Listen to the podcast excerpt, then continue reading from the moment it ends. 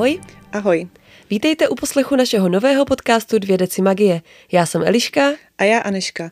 A my dvě vás budeme provázet magickými příběhy našich oblíbených fantasy sérií, které se nejlépe čtou po večerech u sklenky vína. No, já nejsem ten typ, který si potřebuje hudbu nebo knížky škatulkovat do žánru, ale asi bude fér, když vám řekneme, jakýmu typu knih se tu chceme věnovat. Přestože jsme obě vyrostli na letopisech Narnie a Pánovi prstenů, klasické fantasy literatuře se tu věnovat úplně nechceme. Nebo aspoň ne primárně. Zaměříme se spíš na fantasy s romantickou linkou, young a new adult fantasy knihy. Na základce a na střední jsme četli například Školu noci, Stmívání nebo Vampírskou akademii, samý upířiny. A určitě nebude na škodu trochu oprážit tyhle skvělý a dnes už trochu zapomenutý knihy a podívat se na ně dospělejšíma očima. Začátkem tohoto roku jsme obě začali číst autorky, jako je Sarah J. Maas a Lee Bardugo a jejich knihy nás úplně nadchly. No a najednou jsme si potřebovali víc psát, když nás něco rozbrečelo, namíchlo nebo pobavilo. Začali jsme rozebírat postavy, jejich vztahy a motivace. A z téhle naší potřeby scházet se po večerech u dvojky vína a rozebírat detaily našich oblíbených knih se zrodil nápad na tenhle podcast. Tak, to asi na úvod stačí. Kdybyste se o nás chtěli dozvědět něco víc, tak v době, kdy tenhle podcast bude venku, už budeme mít v provozu i Instagram a tam najdete naše medailonky. Pro začátek jsme si vybrali autorku, která aktuálně právem patří mezi nejdiskutovanější v oblasti young a new adult literatury. A teď, když jsme konečně dočetli všechny tři její série, jsme se rozhodli k ním vrátit a trochu je rozpitvat. Jedná se samozřejmě o Sarah J. Maas, která napsala série Půlměsíční město, Dvůr trnů a růží a Skleněný trůn, kterým tento podcast odstartujeme. Série se skládá ze sedmi dílů a jedné sbírky novel, která jim dějově předchází. První díl autorka tvořila už o střední školy, ale na pulty se dostal až v roce 2012. U nás 2015 pod názvem Skleněný trůn.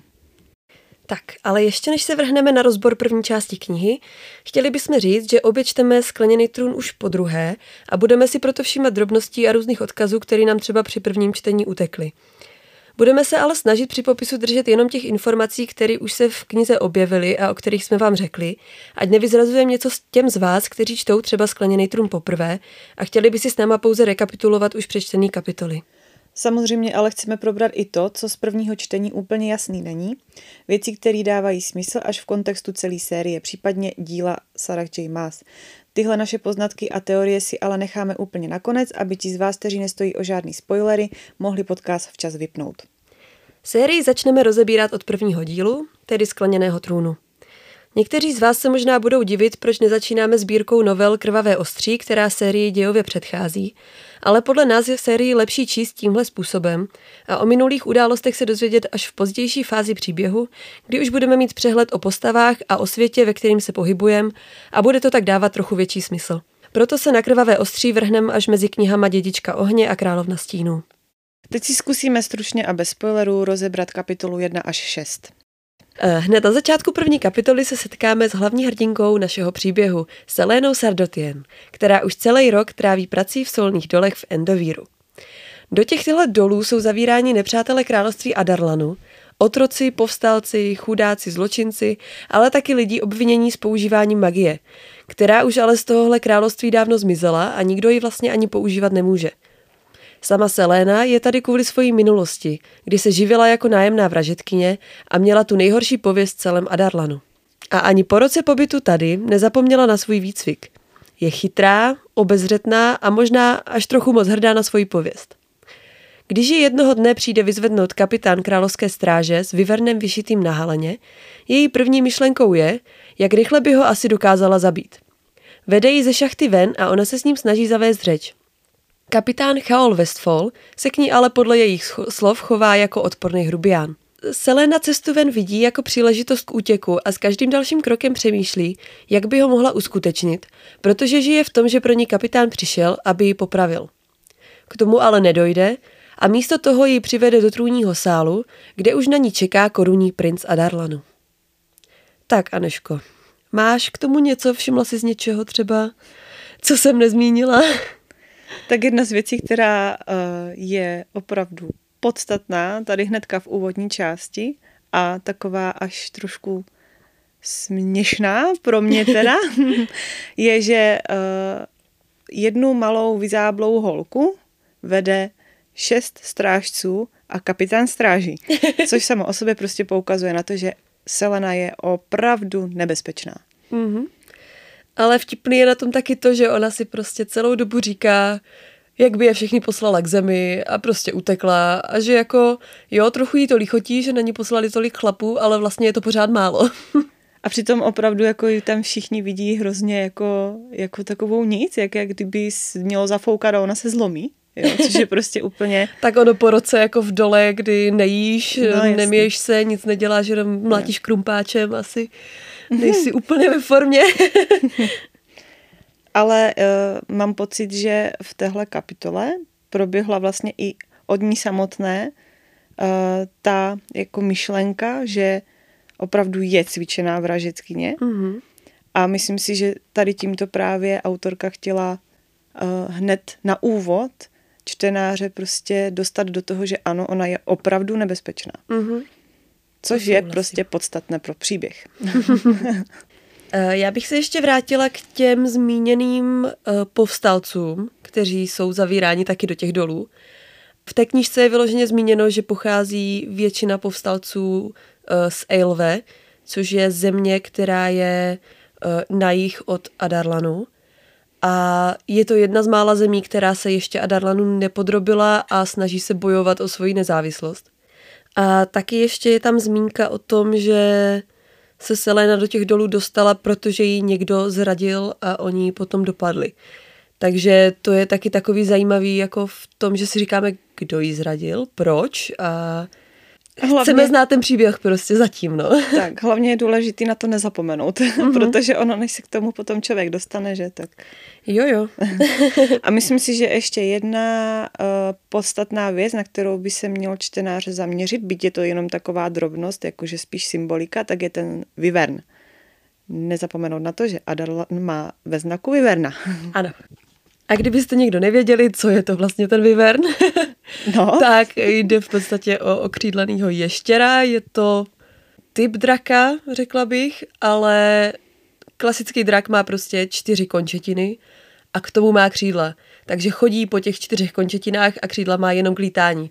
Ale vyvern vlastně má křídla, který mu slouží jako přední končetiny a pohybuje se pomocí jich po zemi.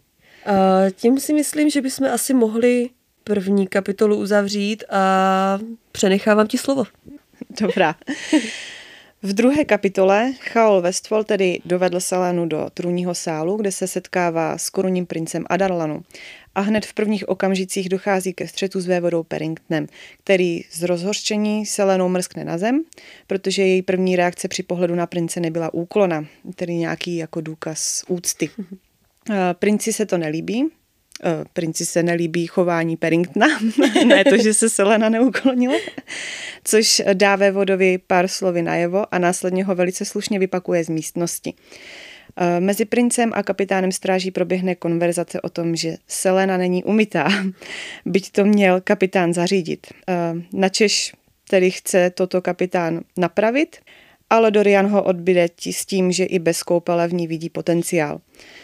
A následně se princ Seleně představí jako Dorian Haviliard, což ona samozřejmě ví, a začnou debatovat o jejím životě v dolech. Je totiž přímo zázrak, že v tomto vězení přežila rok a to i po nezdárném útěku. Ona totiž po prvních čtyřech měsících se pokusila o útěk, při kterém její rukou padlo 23 strážců a jeden dozorce a od své šachty se dostala celých 363 stop, což se dřív nikomu nikdy nepovedlo. Dále se tedy baví, že je podivné, že jí za tento pokus o útěk nezabili a opět řeší, jak zřízeně vypadá, zápach, jízvy a podobně. Nakonec se dostávají k podstatě rozhovoru a to, že princ od Seleny něco potřebuje, respektive na konci kapitoly má Dorian pro Selénu dohodu. Tak, nějaké dotazy, Eliško, nebo nějaké postřehy? Já bych se jenom ještě vrátila k tomu jejímu útěku, že je tam vyloženě zmíněno, že utekla 363 stop ale nejdelší vzdálenost, co utekl někdo jiný, byla tři stopy a v ten moment je zastřelili. Takže to je fakt jako šílený, že ona se dostala tak daleko, nikdo ji nezastřelil. Tak, tak. To je mazec. Eh, já jsem si ještě vyloženě vypsala tu větu, kterou Dorian totálně zhodí toho Perringtona, protože se mi prostě líbilo, jak on se jako vyjádřil. Já to teď s dovolením přečtu. Uh, Dorian řekl, Nemohu říct, že zcela chápu, proč někoho nutíš, aby se poklonil, když účelem toho gesta je vyjádření oddanosti a úcty. A řekne to prostě úplně znuděně, ironicky. V podstatě z toho cítíme to, že nějaký soucit v té Seléně. Ale zároveň to prostě působí jako, jako strašně slušně. Jako, že on ho prostě tak je pošle to, do je háje. to princ. on ho prostě pošle do háje, ale prostě jako, jako by to neudělal, mm. jo, že to je takový, jo. prostě ten Paddington, a kdyby chtěl, tak na to nemůže prostě vůbec nic říct, mm. ale mhm. přitom vlastně musí být vnitřně strašně jo. nasraný. Ale jako taky z toho vycítíš, že prostě Dorian toho Paddingtona jako nemusí. Ano. Že my se asi nedivíme. To je evidentní. A taky Dorian zmíní, že teda Selena si ponížení zažila už dost, což vlastně vyvolává ty náznaky prostě určitého soucitu a tak, je to od něj nějaká pěkné. laskavost asi. Není tak, to úplný kretén, jako Takže ho popisuje Selena. Nepůsobí přesně, nepůsobí jako kokos, přesně.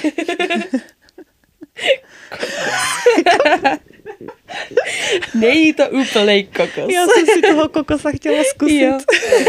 Šikulka. Hmm. No, ale jinak v té druhé kapitole toho moc není, bez toho, aniž bychom museli, mohli spoilerovat, um, nebo to. Pak už tam asi jsou... Asi ne, no. Hmm. Je tam teda ještě zmínka o tom, že Paddington uh, jel s princem do Endovíru, aby se sešel s pokladníkem Endovíru. Že on vlastně nejel jakoby za účelem vyzvednout tu Selénu, jo, jo, tomu to bylo tak nějak jedno, on si tam měl řešit svůj biznis. A mm-hmm. Proto ho taky Dorian mohl v klidu vypakovat z té místnosti, protože mu tam o nic nešlo. A taky jsem si teď ještě teda vzpomněla, že je tam vlastně náznak uh, uh, zajímavé seleniny minulosti, kde ona zmiňuje, že jí uh, král, jak je král vrahu?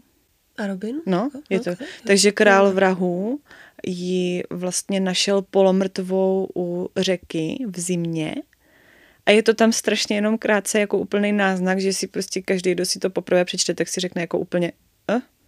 Cože? jako, najdeš dítě, jsi král vrahu, tak si ho vezmeš domů, jako. No, prostě, jo, takže to je mhm. taky jedna taková asi jako uh-huh. věc, na kterou by se člověk mohl pozastavit a říct si, what? jo. A taky tam vlastně, že on k sobě odvezl, bylo jí 8 let a od té doby ji cvičil. Uh-huh. Opět, opět náznak vlastně toho, že je to nebezpečný človíček, byť ano. tak nepůsobí.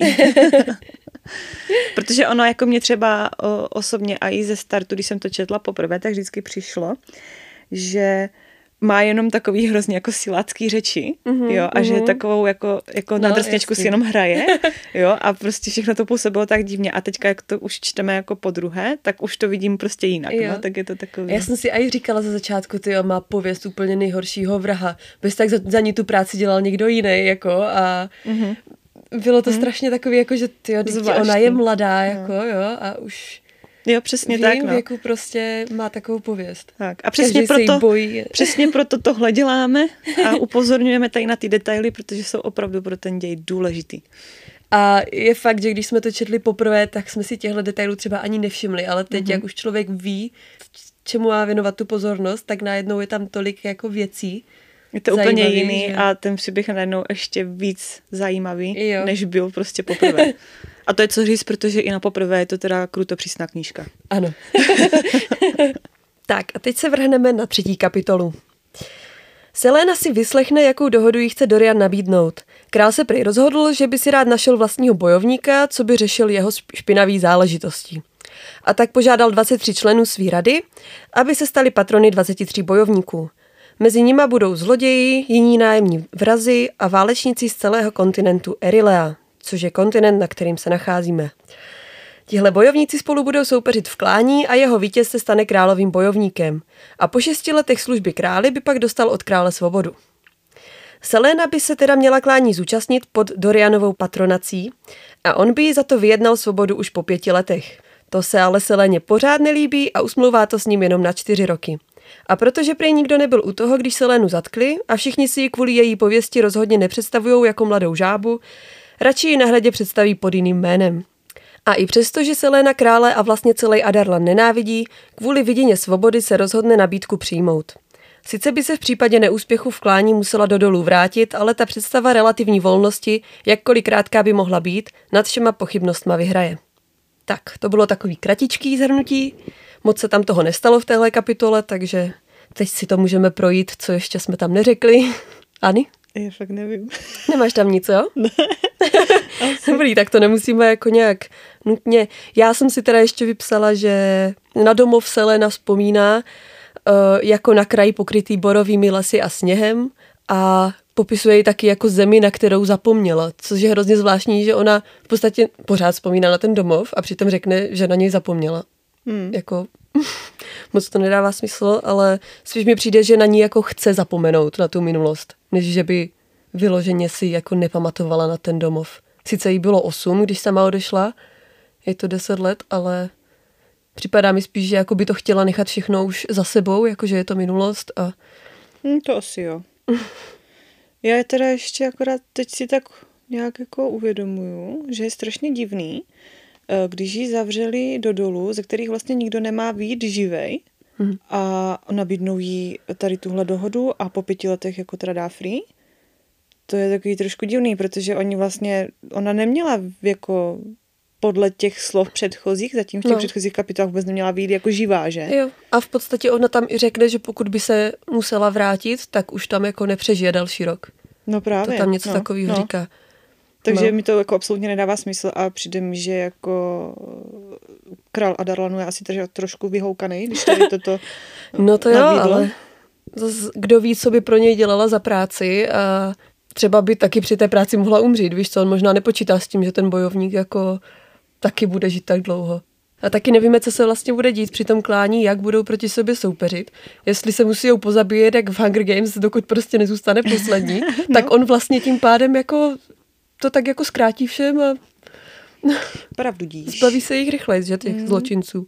No a jinak asi tady už toho víc nemám. To byla taková jako kratičká kapitola. OK. Možná jednu věc. Mm-hmm. Což se divím, že jsi s tím nepřišla sama, protože tam byla zmínka o branách sudby a o pekle. Ach tak. Což jako tam je, půjde až k branám sudby. A není tam vysvětlený nic vůbec, jako co, co jsou sakra brány sudby, co je sudba. A, takže tak asi můžeme předpokládat, že to má něco náboženského v jejich světě, nějaký význam. Zní jo, to že, tak minimálně. Ale taky jako nebo do samotného pekla, takže to taky zní jako něco hodně zlýho, ty brány sudby. Každopádně je to tam jenom úplně v krátkosti. Jo. A taky mě překvapilo, že mají peklo teda. že je to jakoby úplně jiný svět a že tam mají koncept toho pekla, což jako... A peklo potřebuješ všude. Jako jo. to je asi fakt. No, dobrý, tak můžeš začít čtvrtou kapitolu. Takže jdem na čtyřku. Dobrá. Po setkání v trůním sále se Lenu konečně okoupou, což je dle jejich slov krajně nepříjemné, a odvedou ji do pokoje, kde se po dlouhé době spaní na zemi uloží na posteli. Samozřejmě, že po roce ve špíně a na tvrdé zemi je to pro ní opravdu zvláštní pocit být opět v měkkém, být čistá a najíst se něčeho jiného než tvrdého chleba. A taky Chaolo ráno nachází spící na podlaze, čemuž se náramně diví. Ona se ale s vysvětlováním nezdržuje a užívá si první sluneční paprsky. Po opravdu hodně dlouhé době. Následně ji obléknou do jezdeckého obleku a pár odstavců je věnováno obdivování šatů, které Selena miluje. S Chaolem vycházejí ven k nachystaným koním a Selena se mazlí s Dorianovými psy, kteří ji vesele vítají, což Doriana překvapí. Naskočí na koně a užívá si znovu nabitou rádoby svobodu, když jí Chaol nasadí na ruce pouta a řetěz připojí ke svému sedlu. A ona opět uvažuje o tom, jak Chaola nejlépe a účinně sejmout. Následně jejich 20-člená skupina vyrazí vstříc Dorianovu království za popisu seleniných svíravých pocitů a úlevy, že je konečně z toho hrozného místa venku. Kolem poledne se dostávají k dubovému hvozdu a Selena se pokusí o rozhovor s Chaolem na téma kolonizace dalších území králem Adarlanu. Ten ji ovšem okatě přehlíží, čehož Selena využije k rýpání a k více dotěrným otázkám. Nakonec z něj dostane alespoň informaci o jeho věku. Chaolovi je tedy 22 a zároveň se dozvídáme, že Seleně je 18. Pokračují v slovní přestřelce a Selena stále provokuje neustálými dotazy na tělo. Chaolí jen příkře odsekává. Evidentně ho její dotírání velice rozčiluje, protože jí pohrozí i roubíkem. Poté skupina zastaví na palouku, aby usedli k obědu. A tímto máme kapitolu za sebou. A s Alice se teď mrknem na některé detaily. Ano. uh, Mně se třeba líbí už vlastně ta scéna, jak ona dostane pořádně najíst po dlouhé době a je jí jedno, že se pak hnedka pozvrací. Jo, to je takový strašně smutný, ale, no. Jako jo, no, ale celkem jí chápu asi. Ale prostě ona se pozvrací a hned potom vlastně přemýšlí nad tím, jak se dobře nají ve zlomu valu. Jo. prostě úplně vtipný Mm. a smutný zároveň teda, no. Ještě si tam pak jako tak posteskne nad tím, jak, jaký měla prsa dřív a teď už Jo. ho nemá. Jo, to je takový... jako jí fakt asi dřív záleželo dost na tom, jak vypadá. Že vlastně i říká, že dřív bývala hezká prostě, Jo, jo, jo, že jo. někde to tam ještě je asi, ale s tím, jak teď prostě je zničená tím dolama, tak no. Jo, jo, ty, ty popisy postava toho prostě Mhm. jako tam jsou hodně. Jo. A taky s tím oblečením, že až jako zvítězí, tak si nakoupí hrdovat jader, tak. prostě holka, no. Takový šepaholik trochu. Jo. No. No já teda osobně zase musím zmínit uh, ty strážce. Prostě je to přestrážcované jaksi. Strážci pod okní, 20 člená skupina, prostě kvůli jedné hubené holce, co sotva jde a po jídle zvrací. tak jako, jo, že to takový prostě jako vtipný. Jo. Samozřejmě my víme z toho povídání celkového v té knižce, že asi jako to není jen tak, Hm. ale působí to prostě divně. Jo, ale určitě jsou tam i kvůli tomu princovi, že přece jenom pokud je ten král Adarlanu takovej hajzlák, že prostě si chce podrobit celý kontinent v podstatě, a tak asi jeho syn je celkem v nebezpečí, když se vydá někde jako přes lesy a tak, že asi, asi potřebuje mít nějakou svoji ochranku trochu. Ale, No, tak dejme tomu. ale chápu tvé pocity. Tak já tam mám pak ještě teda jednu věc, Mhm. mm-hmm. Kdy teda Selena vlastně dotírá na Chaola a tahá z něho různé informace, tak eh, tam uhodne, že Chaol je vlastně lord, což mm-hmm. normálně nějaký jako kapitán stráží asi běžně nebývá. A on vlastně jí odpoví, že už ne, což může teda čtenářům naznačit, že je tam něco špatně, Problémy v rodině. tak tak, že jako asi něco mm. není úplně OK. Řekne, že vlastně nemá staršího bratra, ale i když je on nejstarší, tak mu ten titul prostě nepřísluší. Tak, tak. Což nás zajímá, proč teda. Já tu mám teda ještě, že se stal kapitánem stráží ve 20 letech, to mám pocit, že asi neříkala. Uh, to, ne, toto jsem no, nezmiňovala. Takže vlastně už, už prostě ve 20 kapitán královské stráže, jako... Tak a to jsme u toho věku Uh-huh. a prostě je to fakt strašně zvláštní, že takhle mladí lidi, když si teďka vezmeme tu generaci v tomhle věku, jak ty lidi vypadají, jak se chovají, jaká je mentalita jakoby celkově, tak prostě já si nedokážu představit, že dnešní 20-letí nebo 18-letí zažívají něco takového. Samozřejmě No, jasně, je to jako jo, fikce, no. jo, OK, ale A když si to tak vemeš, tak většina fantazie je takový jakoby středověký svět a vem si v té době prostě v 18 už bys měla tři děti jako a, a manžela od 14 a musela by se starat o rodinu a tak. No, No, to, jenže právě, že na dnešní dobu, když to No, čteš, to tak jo. to je absolutně nepředstavitelné a to je, myslím, úplně to největší fantazie z celé knihy. to jako jo, to souhlasím. tak Um, jedem dál? Já si ještě mrknu, co tady mám. Mm, jenom jsem ještě chtěla říct, že uh, ona se vlastně baví s tím Chaolem o králových plánech, jako tu kolonizaci a tak, to jsi něco tam zmiňovala, uh, že tam je řečeno, že vede válku proti Vendlinu, což je uh, další země, která se nachází úplně na jiném světadílu, který je na východ od Erilei.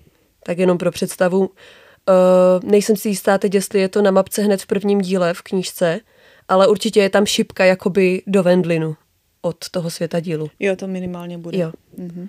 Takže jenom tak, ať víte, že už se jako král neomezuje jenom na ten jejich kontinent. Každopádně ho musí nejdřív dokolonizovat, aby se vůbec mohl dostat dál, že? No.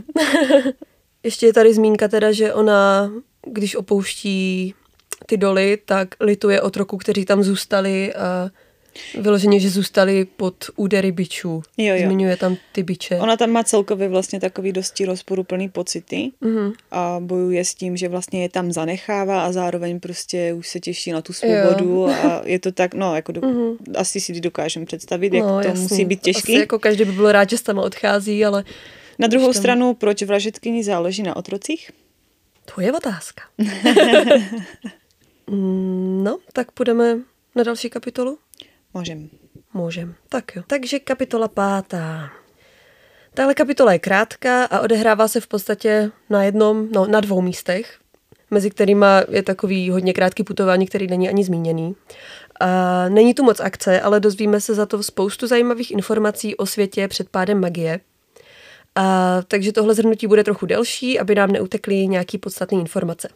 Během zastávky na oběd se k Seleně připojí princovi psy, kteří si ji očividně oblíbili, což já mám moc ráda, ty, tyhle scény, protože prostě pejsci.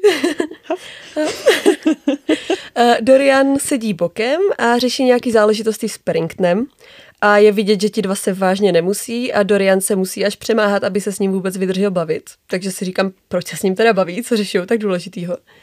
A výprava táboří blízko dubového hvozdu a všichni jsou z něj tak nějak nesví. Selena v tenhle moment znovu vzpomíná na dětství a na to, jak přišla o rodiče a skočila do ledové řeky, kde ji pak našel Arobin, král vrahu. Ten kromě nového domova dal taky nový jméno, což vyvolává otázku, jak se teda Selena ve skutečnosti jmenuje a proč to jméno nepoužívá. A dozvídáme se, že s Arobinem žila na severní hranici Adarlanu, kde království sousedí s Terasenem. Terasen byl sice od narození jejím domovem, ale od toho dne, kdy jí bylo 8 let a vlastně skočila do té řeky, tak už se tam nikdy nevrátila. Selena pak strážcům vypráví, že dubový hvozd je vlastně Branonův les. Branon byl král z rodu Víl a hvozd mu pořád náleží. Před válkou býval protchnutý magií. Víc už jim toho nechce říct, ale my se přesto dozvídáme ještě pár dalších věcí o obyvatelích lesa. Dřív tu prý bytosti z rodu Víl, mezi který řadí trpaslíky, skřítky, nymfy nebo šotky. Nesmrtelný víly, který, který těmhle bytostem vládli, byli prvními osadníky Erilej. Tažení krále Adarlanu mělo za cíl uštvat a povraždit všechny magické bytosti. A na základě jeho výnosu stálo všechno kouzelný mimo zákon. A před deseti lety pak magie sama od sebe zmizela úplně z celého světa dílu.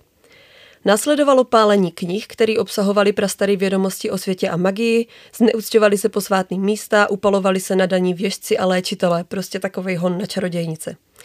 A ty, kteří z nějakého důvodu neupálili, pak poslali pracovat do Endovíru. Sama Selena pocítila pád magie na vlastní kůži. Dozvídáme se totiž, že přišla o svoje schopnosti. Máme ale pocit, že té ztráty vůbec nelituje a má z vlastní magie spíš strach. Říká, že magie byla stejně moc nebezpečná na to, aby ji vládl jakýkoliv příčetný člověk a ji samotnou by už její magie asi dávno zničila. Po dalším krátkém putování zastaví na noc a všichni jdou spát.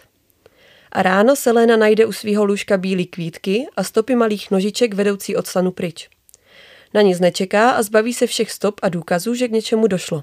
No a my se musíme zase ptát, jak se tam ty kitky vzaly a proč se Selena tolik snažila se jich co nejrychleji zbavit, aby to nikdo neviděl. Po přečtení téhle kapitoly už teda víme, že Selena není její pravý jméno, si měla kouzelné schopnosti a navíc tehdy v dětství před něčím utíkala.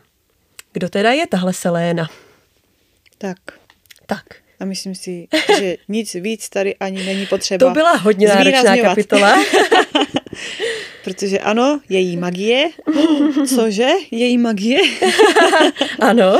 A tohle je třeba jedna z věcí, kterou já jsem absolutně neregistrovala při prvním ne, čtení. taky ne. Jako nějaká zmínka tam, ale tím, jak jsem to četla, teprve jsem se s tou postavou seznamovala, tak mi to tak. všechno úplně uteklo. Tam prostě na začátku řeknou, prostě je to království bez magie, tečka. Uh-huh. A pak v jedné větě se vlastně dozvíme, že uh, Selena nějakou magii asi teda měla, uh-huh. ale když to člověk čte poprvé, tak no. prostě má v hlavě jenom to, že není magie, takže jako to úplně tak nějak ignoruje. Uh-huh. Hmm. Uh, já si tady mám ještě jako vyloženě z knížky vypsaný, že ona tam říká, že Terasen byl jejím domovem, ale už se tam nevrátila a v knížce je, že teď už jí k Terasenu nic nepojilo a ani pojít nebude. Že opět prostě je tam to, že ona se úplně vzdává té minulosti toho života předtím a jako by už nechtěla ani pomýšlet na to, že se tam někdy vrátí jako do svého domova. Což je svým způsobem zvláštní, protože no. to je takový, jako že se člověk může pozastavit nad tím, jako něco se jí stalo, nebo no, něco se stalo no. s tím místem, nebo jako, jako má trauma, prostě, nebo, nebo jako, no. Jo, takže... A ano. taky tam je, že přišla o rodiče a Robin jí dal nové jméno s příležitostí uniknout osudu, který ji dohnal k tomu, aby onu noc skočila do ledové řeky. Jakýmu osudu, co by se jí stalo, kdyby do té řeky neskočila? Je tam toho fakt strašně moc, jako nemůžeme asi zmiňovat úplně všechno. Jen se teda ještě dozvídáme, že podle Selény je magie urážka bohyně a bohů, takže víme, že mají víc bohů a je tam nějaká bohyně s velkým B, nějaká hlavní bohyně, takže o tom se snad dozvíme něco dál potom. Doufáme. O tom, jak vlastně tam funguje jejich náboženství a mm-hmm. i s tím peklem zmíněným a tak. A mě ještě teďka tak jako zpětně zajímá, zase, až to čteme prostě po druhé, poprvé mě to vůbec nenapadlo se nad tím jako pozastavit, ale je tam, že jakoby z víl jsou ti šotci, nymfy a tady mm-hmm. toto. To by mě teda fakt zajímalo, jak tohle vzniká. a jsou tam, že i trpaslíci, no. jako to si vůbec nedokážu představit, jak z víl. Ona to prostě. nějak bytosti z rodu víl, no. Takže on je asi nějaký jako rod a jsou tam ty jsem chtěla říct velevíly, nesmrtelné víly a pak jsou tady tyhle ty jako, jakoby nižší bytosti, který, kterým oni vládnou, takže asi to jako... Je to, že jim vládnou, nebo je to, že jako jsou nějak jako pokrevně zpětí nebo nějaký genetický Tam je jako, že jim vládnou, ale přenáší. jsou jakoby z jednoho rodu, no tak možná... No právě. To možná je to sporný. jenom tím, jakoby, že žijou na tom jednom místě, všichni spolu, tak se berou jako jeden národ možná ale je tam hmm. víc potom... Je to zvláštní, protože no. třeba v jiných fantasy knihách, když jsou nějací skřídci nebo něco, tak většinou je to samostatný uh-huh. prostě národ, že jo? A nejvíc je tam právě dostali ti trpaslíci, no. jako. No, no, no. Trpaslíci no. a elfové prostě no, no. Vůbec. Dokud se prostě Gimli nezamiluje s Legolasem, tak... no, jako, jako jo, no. Jako prostě bílí elfy a tady to si člověk představuje jako strašně krásný nějaký tvory, prostě uh-huh. úžasný, jo. A, a trpaslík prostě No Gimli, no. Chlupatej. jo. Ufněnej. jako skřítky si třeba představím jako mini víly. No něco jako nymfy, nymfy jsou jako víly takový uh, spjatý s přírodou, že jo, víc jako. Mm, no, takže tady jako toho bylo docela dost asi. No to teda úplně vyčerpala. Jo, já jsem i sebe vyčerpala. Hlavně při tom zpracovávání jsem se snažila, abych tam fakt řekla všechno jako důležitý. No, A tam toho bylo hodně, jako oproti té mojí předchozí kapitole, kde nebylo skoro nic. Tak jdeme na poslední dnešní kapitolu, to je kapitola 6. Dobrá. Šestá kapitola začíná seleninou myšlenkou, jak by nejraději skočila do propasti a sebou vzala i Chaola. Skupina je nyní dva týdny na cestě a sužuje ledový déšť a mrazivý vítr. Teď je po dlouhé době první pěkný teplý den a princ přikluše k Chaolovi a Seleně a láká kapitána stráží, aby se s ním měl podívat na výhled. Vědou tedy i s Celénou z průvodu, na kopec z jehož vrcholu mají výhled na skleněný hrad ve zlomovalu, ozářený paprsky zapadajícího slunce. Skleněný hrad je dle popisu obrovský jako malé město a byl vybudován na původním kamenném hradu. Selena při pohledu na něj vzpomíná na den, kdy tento hrad viděla poprvé a jak jí připadal už tehdy nevkusný. A princ v tu chvíli, jako by jí četl myšlenky, utrousí poznámku o tom, že kdyby na hrad přibyla ještě jedna věž, celý hrad se zhroutí. Následně dá Dorian pokyn k utáboření. Chaol se pak Seleny ptá, jak ji chytili a ona přiznává, že si myslí, že ji někdo zradil, protože dostávala nejvýnosnější zakázky. Dále se baví o tom, jak hrozný byl ten rok v Endovíru a Selena mu popisuje, jak s ní zacházeli hned v prvních dnech. A tímto rozhovorem končí jejich den. Následně se Selena probouzí z noční můry, která se jí nezdá poprvé a pokouší se to rozdýchat. Ze svého lůžka pod širákem má dokonalý výhled na osvětlený hrad a začne uvažovat o tom, jaké to bude pracovat pro Adarlandského krále. V tomto rozpoložení z opačné strany tábora pozoruje Dorian a poprvé se na ní opravdu dívá. Tím myslím, že se na ní dívá jako na dívku a ne jen jako na vražetkyni. Při tomto pozorování si uvědomí, že je krásná a má poutavé jiskřící oči, když se rozlíží po krajině. Zároveň toto ale náš princ není schopen pochopit, což je vážně smutné. Ovšem je opravdu bezva, že se konečně aspoň na chvíli zamyslel a podíval se na ní i tímto způsobem. Ovšem prakticky okamžitě to bere zpět s tím, že nesmí zapomínat na to, že je vražitkyně a má na rukou krev a s touto myšlenkou opět usíná. Ovšem ve snech ho provází pohled na tu krásnou dívku, kterou na chvíli uviděl. Tímto kapitola končí a já se opět zeptám své parťačky. Zda je v této části knihy něco, na co bych chtěla upozornit. Parťačka se musí podívat. um, vím, že se mi tady hrozně líbilo, jak Selena hodnotí Dorianův outfit. že ona prostě popisuje, co on má na sobě a že vlastně to je jako strašný oblečení, ale že mu to jako sluší vlastně v celku. A ona tam celkově řeší, že princové vlastně, že to je strašně nefér, že prostě jako je to princ a ještě je to hezký princ. Jo. jako by už nestačilo, že prostě je prince. Jo. Proč musí být ještě hezký? Ano, to je úsměvné. No. tak tak. Já strašně musím přemýšlet nad tím, jak jako stavěli ten skleněný hrad jak prostě funguje to, že to stojí, protože tam jako popisují jako věže, mosty, komnaty, věže, další věže, no. balkony, chodby, všechno ze skla. Je, jo, je úplně to, obří hrad. Je to příšerná představa a hlavně to musí být strašně nepraktický teda. To taky. Že já to vidím jako úplně takový to leštěný sklo, jak vidíš tím dovnitř, no, víš, úplně. No, však jo. prostě a jaký tam musí být vedro taky, jako no, to taky, ve skleníku. No, no přesně. A jako říkám si, jestli třeba to nestavěli někdy dávno pomocí magie třeba, jo, protože fakt si nedokážu představit, že by někde, jak uděláš se skla věž prostě, no, pak ji dotáhneš někde nahoru, jako Těžko říct, jak je to myšlený a hlavně, jestli tam třeba není nějaký skrytý záměr, netuším. Mm. Nenapadá mě jako nic, je to zvláštní. No. A ještě jsem se pozastavila nad zmínkou, že když viděla Selena ten hrad poprvé, tak přišla do města s Arobinem po tom, co před třemi dny zabila nějakého muže. A mě hrozně zajímá, jestli je to jako nějaká důležitá poznámka, že zabila nějakého muže. Uh... Další zajímavá věc tam je teda um, ta úvaha Seleny, um, nebo takhle, když ona vlastně uvažuje o té práci pro Adarlan, jak tam sedí a zhlíží na ten hrad a přemýšlí o tom všem, tak ona si tam vlastně říká, že si už znovu nepřeje vládnout tomuto městu a že už nikdy nebude mít co dočinění se vzestupem a pádem království a že osudy už k ničemu nepředurčoval. Uh-huh. Což je taky zajímavý spojení. Jako... Opět tam máme osud. A k čemu měla být předurčena? a jak jako vládnout tomuto městu? Co to má jako znamenat? Vražetkyně vládla městu? Nebo co? mm. Uh, já jsem si ještě napsala, že uh, Selena popisuje hrůzy endovíru, co sama zažila a zmiňuje tam, že ji dozorci bičovali a vlastně tou solí, která ona sama vydolovala, tak ji potom zasypávali ty rány, aby se jí ty jizvy nezahojily prostě správně. Což je fakt hnusárna. no, zní to fakt moc bezva, no. No.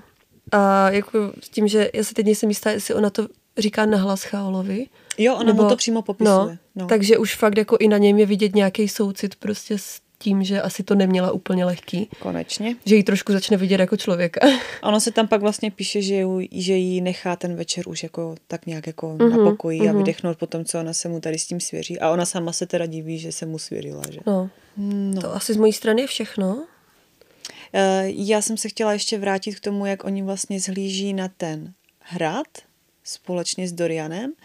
Tak eh, další taková věc k povšimnutí, že za prvý teda Dorian zmiňuje, eh, že ještě jedna věžička a hrad se zhroutí a přestože na ten hrad vidí, tak se musí utábořit a přespat ještě, než, než se tam dostanou, což mně přijde jako takový oddalování a může to naznačovat vlastně uh, to, že se Dorianovi asi úplně nechce domů, uh-huh. což je taky zvláštní, že? A je tam z něho cítit taková jako neúcta k tomu otci, prostě, že nesouhlasí s tím, co on dělá, že prostě Dorian asi není úplně dobyvatel a, a prostě není to takový hajzl jako jeho otec asi. tak, hmm. jo, to jsou takový ty prvotní náznaky tam, no. Jo. Charakterový. Tak jo, to by asi bylo zhrnutí prvních šesti kapitol. Teď bychom chtěli upozornit ty z vás, kteří zatím nečetli další díly a ani další autorčiny série. Budeme totiž rozebírat události prvních kapitol v kontextu celého příběhu. Takže pokud se nechcete připravit o nějaký ty překvápka, tak děkujem, že jste doposlouchali až sem a radši teď náš podcast vypněte. Ahoj! Čauvec!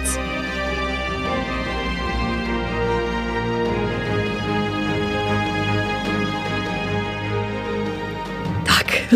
Hurá! Tak a teď se konečně můžeme přestat hlídat a říct, co nám přijde na jazyk. Jdem na to. Takže spoileríky. Uh, co to je za slovo? to teda nevím, ale je to sexy. Uh, já jsem si tak říkala, že bychom mohli probrat, jak jsou jednotlivé postavy v těch prvních kapitolách popsaný.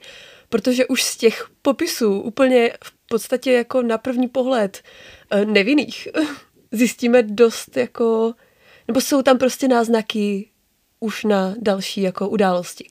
Na další události a zároveň je to strašně eh, po přečtení potom takový, když to člověk čte znova, že Cože? Takhle jsou popsaní na začátku. Takhle vůbec jako, jako se nechovají. Jako jo, no, taky už si je no. potom jako postupně představuješ podle sebe A No, najednou se no. vrátíš na začátek a oni ti řeknou, že vypadají takhle a ty... Jo? Jo. Samozřejmě jako popisy mm, vzhledový, ty určitě spoilerový nejsou, jo? ale taky to probereme. No, ale budeme k ním mít trošku nějaký poznámky právě. Tak, tak. Proto jsme to přesunuli sem. Takže já bych začala vlastně hnedka v druhé kapitole. V podstatě máme popisy většiny z nich. Asi nejvíc popisů v té druhé kapitole, kdy se všichni setkají v tom trůním sále. Tak.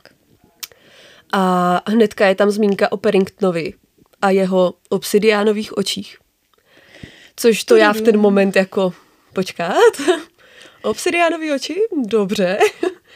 Takže jako už tam prostě jsou ty náznaky, že by to mohl být Valk, že je to nějaký Ravan. Takže už vlastně tam je a je to potom v tomto kontextu celý takový strašně zvláštní. Takže by mě zajímalo, jestli on tam jel schválně, protože věděl, koho Dorian zhání a věděl, kdo vlastně Selena je No. a chtěli nějak jako vidět nebo konfrontovat nebo něco. Já mám teďka pocit, že on to tam potom nějak jako řešil, proč on s nima jel, ale už si to vůbec To nepamatuju. už taky teda ne. No. No, ale je to, je to hustý, protože vlastně, když jsem, když jsem to četla poprvé, tak obsidianovi, obsidianovi oči mě teda vůbec nezajímaly. Mhm. Mm-hmm. Za to mě teda spíš dostal ten jeho rezavý knír. jako jo. Jo, jako- Jeho brunátný obličej a nazrzlý knír je velký, má řídnoucí vlasy a obsidiánové oči. No. To je prostě Streets Vernon s černýma očima. Tak. Nebo celkově s očima. Streets Vernon moc oči neměl. A to je úplně kruto přísný odhalení. Paddington byl fanoušek Harryho Pottera.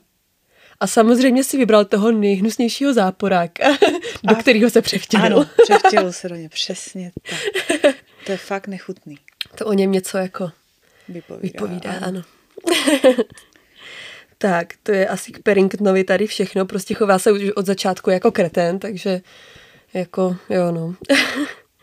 U Selény tady mám zvýrazněný, že Dorian se jí díval do očí a popisuje, že má zlatý kroužky v očích a má jako ty oči, teď jsem to ztratila.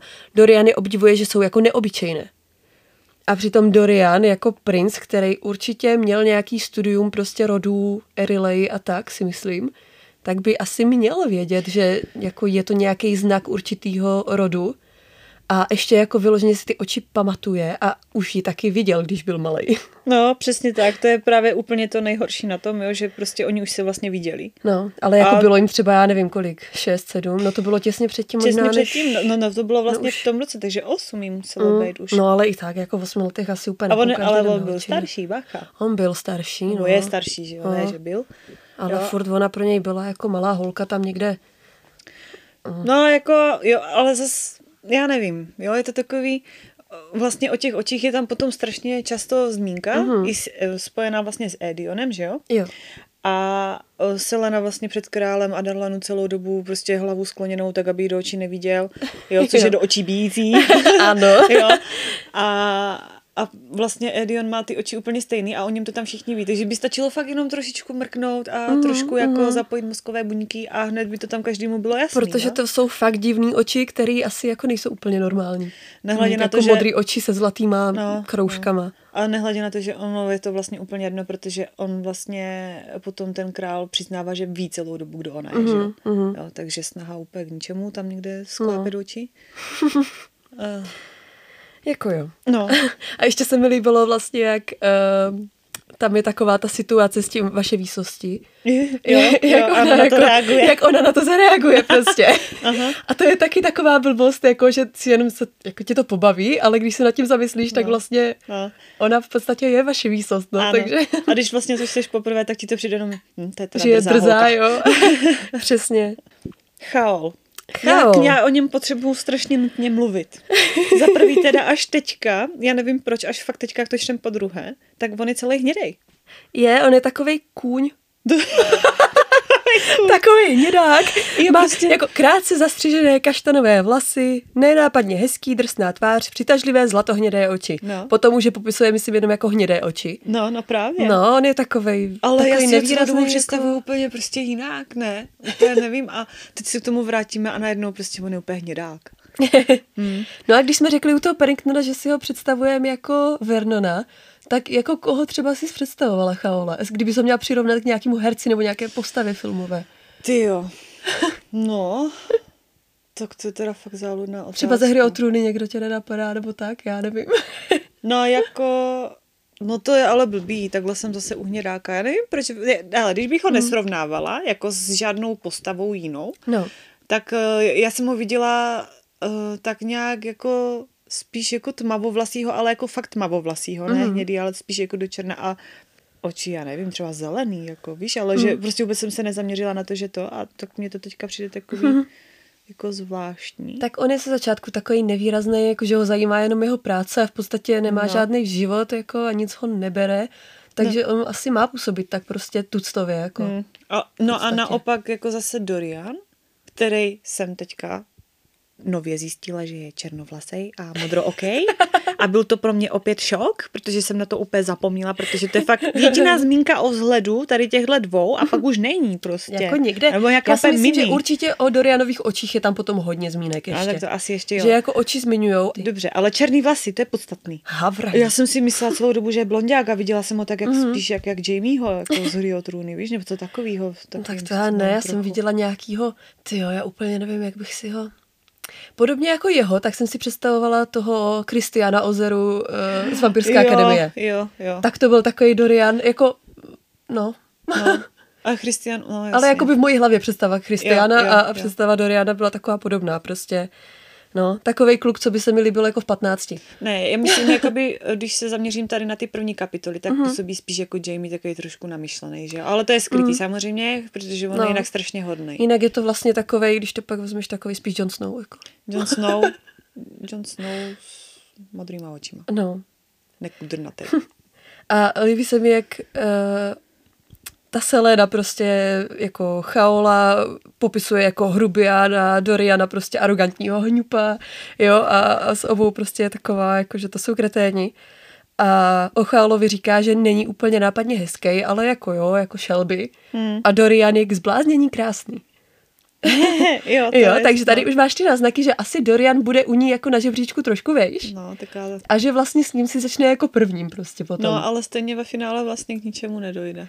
Jako to je úplně v podstatě smutný. ne, no. Já si pamatuju, jak jsem z toho byla úplně taková zklamaná. Já jsem jim hrozně fandila, ale jako... A ne. A celkově chaol prostě, chaol od ch, chaotická postava, jako to úplně sedí, protože vem si, že on se fakt ze startu chová jak úplný kokos Mhm. a potom to prostě najednou přejde, že, že se z něho stane strašný jako takový kámoš úplně takový to jako Mhm, no, o ňu, ňu, ňu, ňu, Prostě jo. její koník, no. No a nakonec teda skončí spolu a když už se s tím teda konečně smíříš, tak mu prostě houkne v hlavě a, a, a, Pošlej prostě, pryč, a pošlej pryč a začne být úplně zase jako, jako kokos. No a prostě všechno jenom kvůli takovým jakýmsi zbytečným předsudkům, jo, který má v sobě jako zakořeněný a, a vůbec jako takový, jako já chápu, on je takový zásadový. Mm. No ale já jsem s jeho postavou taková strašně jako na vážkách, že nemám Jo, ho jo. úplně na 100% prostě Je to ráda. takový jako chvíli prostě je úplně super, pak bys ho nejradši přetáhla No, židlí, jako On je no. takový přeletavý prostě Jo, a úplně mě jo. štve kolikrát, jako. No, to jo. A jinak pro vaši informaci, proč Aneška říká kokos, my jsme se zařekli, že nebudeme sprostý v tomhle podcastu, takže si můžete domyslet, co to asi znamená. No, ale zvykla jsem na to v celku dobře. Koho ještě jsme neřekli? Asi jsme řekli všechny, že? No a Robin tam popis nemá, pokud vím. O, ne. to je taky strašný si. parchant. A, No to teda. ale to asi necháme na příště. Mhm. A no můžeme, myslím, rovnou přejít asi na seleniny záda, že? No to jo. No. Několikrát jsou tam zmínky o jejich jízvách na zádech, několikrát obyčování prostě. A překvapivě pohled na její záda každý přežil v prvních kapitolách, ale ty se směješ, ale víš, jak to je. Já teďka jak koukám na tu cizinku, tak mi to úplně připomíná ty Jamieho záda. A jo, jo, jako jo, jo, že to je tam přesný, taky prostě každý ví, že taky. má nějaký jízvy Aha. a pak je někdo Jo. vidí a úplně Jo, přesně, přesně. No ale právě, že to je úplně hrozný, že oni tady v těch prvních kapitolách jako, no tak má tři jízvy, OK, fajn, bezva, tak to asi bolelo, prostě takovým stylem. A potom v dalších dílech prostě tam každý při pohledu na její záda pomalu brečí prostě. No, strašně ji litujou, jako No. co si prožila, jak to muselo No. být hrozný. tak já nevím, jestli ji třeba špatně umili, ty jo, teďka v těch prvních kapitolách a až... Možná, no. já nevím, prostě to je fakt divný. Tam ještě máme. Uh, máme tady brány sudby. Ano. Těch jsme si vůbec nevšimli, když jsme to četli poprvé a Ano. vůbec jsem si na to nespomněla. Já v podstatě až Když- potom, jak se tam objeví Nehemia, tak řešijou ty znamení sudby. No. Že se u nich jako používají jako normálně běžně prostě, že No. je to jejich jakoby typ magie nebo tak, ale že už je to tam takhle od začátku, že vlastně oni to mají tak zažitý v tom jazyce, jako jo, že mi prostě řekneme pro pána boha, nebo prostě Hmm. Uh, krutí brko, já nevím. Krutí brko. Co bys připomněla, jako připodobnila, Prostě, jako prostě Ježíš. půjdu až k branám No. sudby, jako Nebo úplně něco, někde, no. no. Je to takový, Prostě, jako prostě to sudbo, mají... sudbo ho chrání, nebo tak, jako tam říkají potom, Jo, jo, takový, to je strašně divný. No. jakože co je sakra sudba, no. Tak nějaká chodba. Je tady hrozně vidět na začátku, jako u té Seleny, že ona prostě se chová fakt jenom jako zabiják, nebo ta Másova se nás snaží jako navíc na to, že ona není nic víc než zabiják. Zároveň ti podsouvá takový jako informace, že vlastně ona je něco víc, jenom o tom nechce mluvit.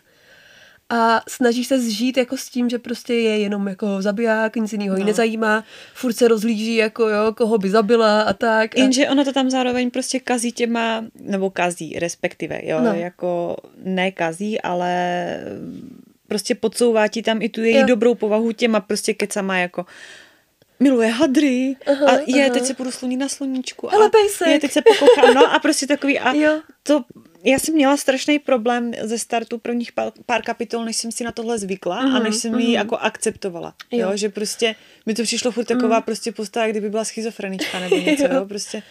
Ale myslím si taky, že ona právě tam tolik popisuje ty její jako vražedný sklony a to prostě, jak si představuje, jak se tam rozlívá krev chaulova po zemi a tak, že tím jakoby chce právě zakrýt ty náznaky toho, že taková není, jakoby, že se ti snaží vecpat co nejvíc, aby se jako ne, ne, nezaměřovala na ty prostě věci, které ti třeba utekly při tom prvním čtení. Prostě všechno to o té její minulosti, jo, takový ty jako náznaky toho, té dobroty její, že fakt tam tolik jako omílá prostě tu její vražednou minulost, A aby si nebo- o ní fakt nic jiného nemyslela. Nebo nám Másová chce naznačit, že Selena potřebuje terapie. Tam potřebují všichni terapie. to jako...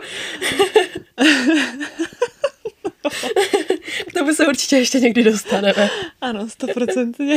Um, to je naše oblíbené téma za Neškou. No tam ještě něco. Zase nemůžeme vykecat úplně všechno, že? No, Jako. o tom Chaolově lordství se můžeme trošku zmínit. Tak, protože Chaol už není lord, protože utekl. Ano. A má pošahanýho tatu. Nechtěl vlastně převzít uh, to, ježiš, kde oni to bydlí? Aniel. Aniel. Mhm. Jo, nechtěl být pánem nebo lordem Aniel a místo toho chtěl chránit Doriana, protože v něm cítil, že v něm prostě je něco dobrýho a chtěl ho v podstatě podpořit jako před tím otcem, protože věděl, že král je totální kretén Tak. a v podstatě nechtěl Doriana nechat v jeho vlivu samotného. Přesně tak. Prostě no. chtěl být s nejlepším kámošem a nehledě na to, Jo. že teda jeho fotřík je fakt kus vola, no. Oba fotříci, všichni fotříci tam jsou kusy, kusy volů. no. No, O to překvapivější je potom ten zvrat s, s králem Adarlanu. To mm-hmm. já jsem z toho byla tak na mrtvici, Jo. že jsem si pak říkala, ne, ne, ne, umři. Já vlastně ti vůbec Jo. nevěřím. A i když tady teďka mm-hmm. jsi najednou hodnej, prostě nevěřím ti, běž pryč. A mě strašně pak ale překvapilo, že tady od začátku to působí, že ten král je prostě hlavní záporák, který šéfuje tomu Perringtonovi prostě, Přesně. mluví s ním jako s jeho poskokem celou dobu, hmm. dává mu úkoly a tak. A to je potom v těch příštích kapitolách, možná myslím hnedka v té sedmé, jo. že jo, že s ním mluví prostě úplně tak a, a, A já a vla- vlastně celou dobu prostě ten Perrington je jako No, a, a celou, dobu, celou dobu je to tak divně udělaný a když se nad tím teďka jakoby zpětně zamyslíš, že eh, proč to vůbec ten Aravan takhle jako dělá? Jaký No. k tomu má důvod na jednu stranu, rozumíš, Mhm. jo? Že on tam ze sebou kolikrát, jo, nechal se vlastně úplně v klidu tady seřvat, seřvat v uvozovkách, jo, Dorianem Mhm. prostě, eh, když tam Selenu prostě přiškrtil území a ve finále mu stačilo pomalu lusknout a všechny je tam jako, jo, ovládlo, když ty to tak vezmeš. Mm. Jo, že to je takový strašně divný a tady ten záměr On jako z jeho strany. potřeboval jako vyprovokovat asi nějak ten, aby se lidi začali zajímat o ty kameny a aby je za něj někdo našel. Si myslím, jako jo, že... Nebo jestli celkově mu šlo třeba o to, aby se shodila ta, ta věž a magie opět propukla, aby on mohl ovládat ty těla s náš, s nás jakoby najít lidi s magií, možná. No, to možná taky. Protože Jako- tím vlastně ten král jako by mu trošku vlezl do těch plánů tím, že postavil ty věže. No. aby skryl a jako, tohle taky no. nepochopím, no. že on tomu jako nezabránil. Víš co, za prvý teda, na jednu stranu toho adarlanského krále obdivu, protože musel teda roky svádět neskutečný vnitřní mm-hmm. boj a povedlo se mu prostě udělat ve finále asi teda i něco dobrýho, no. byť teda ve velkých uvozovkách, protože hodně lidí umřelo. V podstatě umřelo. toho Doriana ochránil určitým způsobem tak, před nějakým jako... Byť se choval celou dobu jak totální mm-hmm. šašek, jo, tak prostě vlastně pořád se tam tak nějakým způsobem jako drala ta jeho pravá povaha, ale zase, proč Barrington nic neudělal jako? No. Jo, to prostě je pro mě úplně jako nepochopitelný. Mm. Takže v tom museli být nějaký nebo, nebo jak, a on jak taky vůbec... asi, on dokud podle mě ovládal jako to tělo toho Paringtona a nebyl jakoby ve vlastním těle, tak neměl takovou moc. Jakože možná Paddington se snažil taky probourávat svoji tu jako... Je to možný, ale myslím si, že on potom už je jakoby sám za sebe ten Eravan. No, a, a to už je jiná liga, no, no jasný. že jakoby asi byl svázaný trošku tím tělem cizím hmm. a tím, že ještě tam má někoho jako v té hlavě, no. Možná. No jako je to složitý. Ale žádného takového zmetka bych teda v sobě nechtěla. Ale taky je to docela paradox, že on postavil ty věže v podstatě, aby ochránil Doriana, aby jakoby skryl jeho magii. A, a to má tak mocnou, že... nedošlo mu, že vlastně no. tím, že to udělal on, to kouzlo, tak to nepočítalo s tou jeho magií, tou no. královou, no. a Dorian vlastně no. měl tu stejnou magii. A on má stejně takový jiný typ, ne? Jako, no, že... To já si myslím, že i bez toho, a i kdyby tu kouzlo udělal někdo jiný, takže se jako Dorianova moc projeví, mi se mi zdá, tak jako, že má takovou... Mm, no, jako má tu čistou magii, no, no jako by, že to není nějak spjatý s žádným živlem. No, no, tak. no, no. No. Je tady ta poznámka s tou čarodějnicí, jo. což já se budu muset sakra podívat, no, to uh, jestli taky o tom někde něco bylo, protože jediný, hmm. co si vybavím, tak když uh, Selena přišla do toho povozu za tou žlutohnátkou, tak tam zmiňovala, že to není první čarodějnice, kterou potkává. Jo, to určitě jo. Ale co já si tak se snažím prostě vzpomenout i z krvavého ostří a tak, tak si nevybavuju, že by tam byla zmínka o nějaké čarodějnici. Já Nebo vyloženě, ne. že by to bylo někde popsané, co se stalo. A... Mm. Protože tam myslím je řečený, že ji jako zabila tu čarodějnici. Já mám pocit, že jo, ale není tam hm. vůbec určený, která, kdo, no. kde, kdy, no. jak, proč. Nic. Nevím, no, je to hm. zvláštní. Uh, tak ono třeba něco masové uniklo, že? No. Nemůže být zase až tak dokonalá. Už tak je to k vzteku. jo, to teda. A ještě k tomu Paddingtonovi, tak to mám tady u páté kapitoly, že jak s ním mluvil Dorian, tak byl Dorian celý napjatý, skřípal zubama a fakt neměl toho Paddingtona rád. Což jako my už jenom z tohohle popisu vidíme, že prostě Paddington je kreten. A fakt by mě zajímalo, co tam do něho solil. Ale no, jako je fakt, že tady ještě Dorianova magie se vlastně neprojevila, takže on asi nemá ještě ani tu schopnost cítit třeba ty no, zlý věci, no. jako, nebo, nebo ty kameny. Ale říkám si, jestli už tady prostě necítil něco, že ten Paddington fakt jako není dobrý člověk. No tak už jenom jako ten, ten vstup, jaký no, nám ho uvedli, jako tak jo. sám o sobě jako ukazuje, že to opravdu není dobrý člověk. A ještě když vypadá jak Street Vernon. to já bych ještě zmínila uh, větu nebudu se bát, nebo celkově jsem Selena Sardotian a nebudu se bát, což je odkaz na sama Cortlanda, o kterým tady vlastně jsme se ještě úplně nedozvěděli. A že... ani dlouho nedozvíme, když A to ještě chvíli nedozvíme, no. Až nějak, jak ona si začíná s Chaolem snad, ne, tak, tak tam vzpomíná, že on byl jediný, se kterým jako něco. Ale pořád to jsou jenom takový jako lehký utržky Náznaky, no. a, není tam přímo Takže popsaný, pokud kdo je. jste nečetli Krvavý ostří vlastně před tímhle, tak ani nevíte, že ta zmínka jako to nebudu se bát, že to vlastně jsou slova toho sama. Že to říkal sám, jako jsem Sam Cortland a nebudu se bát prostě v situacích, kdy fakt šlo všechno do háje, jako, že si tím tak do, dodával naději, sílu. Takže to je teďka takový jako, no, takový smutňoučký. Má takovou krásnou vzpomínečku na svého skoro milence. Mm, jo, sám byl cute. Já jsem si ještě napsala, že jsem teda úplně zapomněla, jak Selena popisuje tu svoji magii a jaký strach tam je z toho cítit. Jo, Úplně jsem je... vlastně zapomněla, že popisuje, že měla magické schopnosti. Jo, jo, je to tam taky prostě, ono je to totiž všechno psané tak strašně jenom tak jako ping, ping. No. A pak ti to všechno spláchne v dalších knihách, že? Ale je tam prostě... těch informací tolik na začátku, že prostě no, nemáš schopnost to, to pobrat, pobrat všechno. Vůbec, no, vůbec, to je pravda. Mm. Takže to fakt jako, jak ona úplně s odporem tam o tom mluví v podstatě, jo? Že... Je, protože ona potřebuje ty terapie, to říkám Ne, tak ona se s tím smíří jako, až, až, že jo. Taky ona prostě no. měla jako fakt velkou moc a neuměla ji ovládat. ji v osmi letech, jako no. do osmi let se asi úplně nenaučí s tím pracovat. No, no. přesně tak. Takže, takže mm. A hlavně, a hlavně jako ten poslední zážitek s tou magií, co mm. měla, tak je fakt dost blbej, že jo? No. jo protože ono to vlastně v ní vyprovokoval mm. a dopadlo to velmi špatně, což ono prakticky no. vyhořela skoro, že? Což je taky hustý, jak ona tam pak vzpomíná na tu návštěvu toho krále. Mm-hmm. A jak už tehdy prostě on jí vyvolal tu bolest hlavy, jako a... Jo, no. To je masakr. Jak, jako takhle prostě jak dlouho to, on byl no. pod tím vlivem, jako, to je hustý. Tak on to tam, ono to tam je někde zmíněný, ne? Že, že byli mladí, mladí a, a kámošili. A šli někde... do toho Moratu? No, někde tam... Že našli tu hrobku Eravanovu, jo, ne? Jo, A tam nějak... Tam to do ní mm. nějak vlezlo. No docela blbý život, no. To teda.